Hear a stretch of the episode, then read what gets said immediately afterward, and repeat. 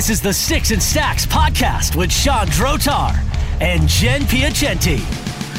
Welcome to Sticks and Stacks on the Sawdust Podcast Network. My name is Sean Drotar, your host. If you like, you can follow me on Twitter at S-T-R-O-T-A-R.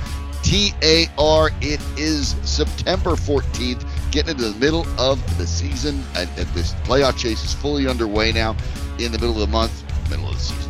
it's one of those days. Feels like a Monday, but it's not a Monday already. Joining me now is our baseball coach, Jennifer Piacenti. Follow her on Twitter at Jen P I A C E N T I, and presumably you know what the week it is exactly. Well, actually, no. I was having the same problem. I kept looking. I'm like, wait a second. Is it Monday or Tuesday?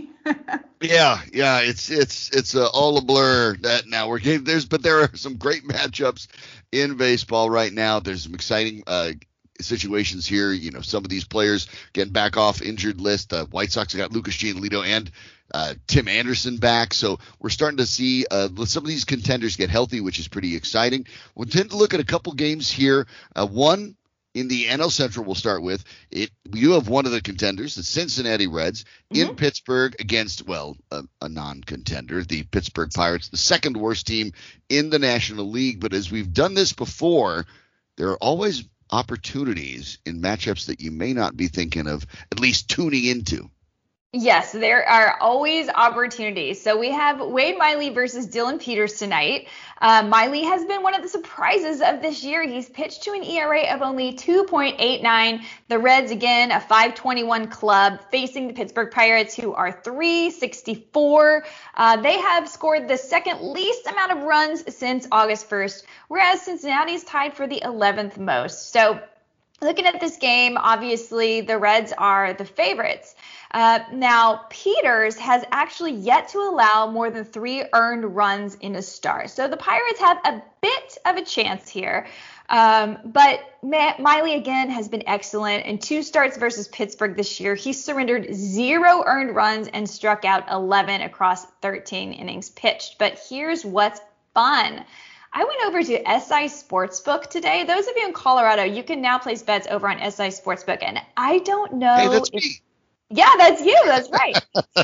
I don't know if this is a typo or a misprint or if there are lots of Pittsburgh fans in Colorado, but you guys need to jump on this right now. Cincinnati on the run line, so that's minus one and a half, is at plus money, plus 100, and none of the other books have that. So on SI Sportsbook, if you take the run line for Cincinnati, it is plus 100. And the under for tonight, which I do think this is going to hit the under. I think Wade Miley will, you know, keep the Pirates at bay, and I think that the Pirates pitching can do enough to keep this under uh, eight and a half is plus 100. So I like both those bets, and I might even parlay these to get an even bigger payout. There you go. Of course, keep in mind if you're looking in in DFS or even you're looking at player props, obviously you're going to look at the top players on the Reds. Joey Votto's had a bounce back year, Nick Castellanos. But don't forget about Bryan Reynolds. And you know what? If you're not uh, watching the Pirates, which I don't blame you, uh, if you haven't been watching them, you probably don't know who I'm talking about. Well, Bryan Reynolds is their left fielder. Reynolds this year has put up numbers 299, 23 homers, 85 ribbies. If he was on a bunch of other teams right now, you'd be hearing about Bryan Reynolds, who's 26 years old, is one of the breakout young players in Major League Baseball. The problem, of course, is sometimes as it happens, he just happens to be a really good player on a really bad team. So true. And actually, he is even specifically good versus lefties. So he's a good play tonight for your DFS, as is Castellanos, as you mentioned, batting 310 versus lefties with eight homers. And Jonathan India batting 317 with three homers. Both of those are going to be spend up options. But if you want to save a little, Kyle Farmer is batting 266 with six home runs, and he's going to be basically free either on DraftKings or FanDuel tonight. I always like those. Got to get the cheap ones because then you can get the stars that you, you feel comfortable with. That's always good too. So we'll move over. We'll head back over to Texas, where we have a battle of Texas going on as well. Uh, once again, teams going in opposite directions. The Houston Astros, 84 and 59, heading to the Rangers, who are 53 and 90, and as you can expect, mm-hmm. under 500 at home. Oh, and in case you were wondering if there were better chances for Texas, Jordan Lyles is on the mound. He has an ERA of five and a half, roughly. And oh, just that Zack Greinke guy's on the hill for Houston. So, Jen, help me out. What are you finding here? I know this is a tricky one to bet. You know, the Houston run line at minus 133 is my first reaction here because, you know, Lyles has an ERA of 5.43, as you mentioned. In fact, he was so bad as a starter earlier in the season that they moved him to the bullpen. And now they got to trot him back out tonight as a starter. The Astros are hot. They pummeled Rangers last night in the Rangers home ballpark, 15 to 1. Now, I don't know how Lyles, uh, how long he's going to be able to go in this game, but the Texas bullpen has the seventh highest ERA since August 1st, and Houston has the fifth best. Now, on the bump for Houston is Zack Greinke. Greinke's been out for about two weeks due to COVID, so we can read this either way. He's going to be rested and have a, a, good arm ready to go, or maybe he's going to be a little shaky after being out with COVID. He was vaccinated, by the way, just for the record, uh, but he and his family did contract COVID. Um, so what I'm looking at here is actually the over. I like the over here. It's a high run total. I know nine and a half, but that's how you get it into plus money at plus 105 you know, Greinke does allow some contact. His last few starts haven't been the sharpest, even though he's been good overall. Uh, coming back, you know, they may have to get into the bullpen. I don't know. But the Astros, they have been so hot lately. They were so good last night. If you want to turn this into plus money, I think the over on nine and a half is where I would go. Now for uh, FanDuel and DraftKings, you want to get Altuve in your lineups. He has two homers and is slugging 909 and 11 at bats versus Jordan Lyles. And your value play here is going to be Chas McCormick if he starts, who has two homers and just five at bats versus Lyles. Now do bear in mind if you wanted to take the dog here and take the Rangers, it's not a bad play because, quite simply, Houston has trouble beating sub 500 teams for some reason. So it's not the worst play, uh, but I am taking Houston here. Yeah, I think that's that's the right call on The over as well. Keep in mind, you pointed out that Zack Greinke, who's look 11 and 5, 366 ERA, he's been a good this year. But at the same time, uh, strikeouts are down, 110 and 159.2 innings.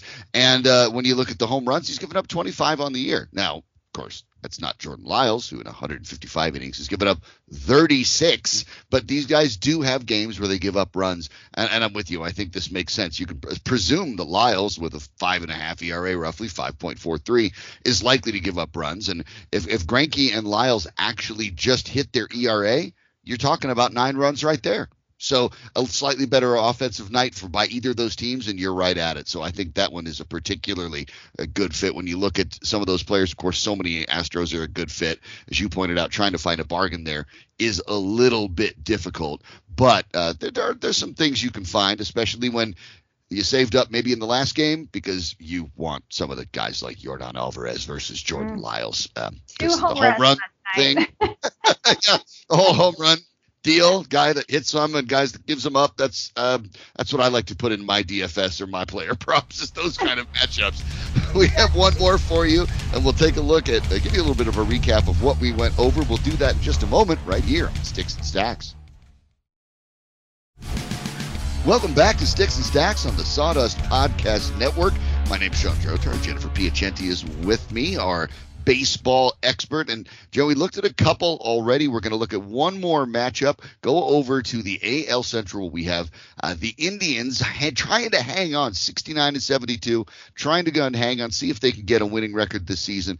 And the Minnesota Twins, who don't have a chance at one, maybe one of the more disappointing teams in baseball this year. Absolutely, they have been disappointing after going to the postseason in the last couple of years. Uh, this is an interesting one again because we have Logan Allen, who's been terrible with an ERA over six for Cleveland, and then on the other side we have Charlie Barnes, who's been terrible with an ERA over six for Minnesota. However, for some reason over on BetMGM, Cleveland money line plus 100. I saw that. Yeah. Weird. So, before that moves, go get on it because essentially these two teams are pretty evenly matched, but Cleveland is actually just a little bit better. So I'm not sure why they're getting plus money. Minnesota's put up the sixth least run since August 1st. Cleveland has had more offense. They still have Jose Ramirez. They still have Franmil Reyes. So if I think teams are fairly evenly matched, I'm taking the plus money, and I actually think Cleveland is a bit better. So I don't know why, but go get it. Yeah, the over under actually in some places is as low as seven, seven. and a half. Again, yeah. we just went through Greinke and and Jordan Lyles. If these guys just hit their average, they're giving up 13 15 runs if they were to go whole game. So you get the idea of how explosive this game could theoretically be. Uh, I, I, look at that over under too, and I'm thinking, wow, why in the world would I want to take the under on that? So I think there's some great opportunities here for for folks in this Minnesota Cleveland game. And we talked about some individual players. You mentioned, of course, some of the really talented players on Cleveland. Uh, I, I feel like for me, by default, here Minnesota Twins, I think of my guy Jorge Polanco over at shortstop with 30 homers, going to have a probably a 100 RBI season with a, a couple good weeks at the end. Uh, obviously, one of the great DFS players and someone you can look at a player prop as well, especially when facing somebody like Logan Allen, one and six at the 6.86 ERA.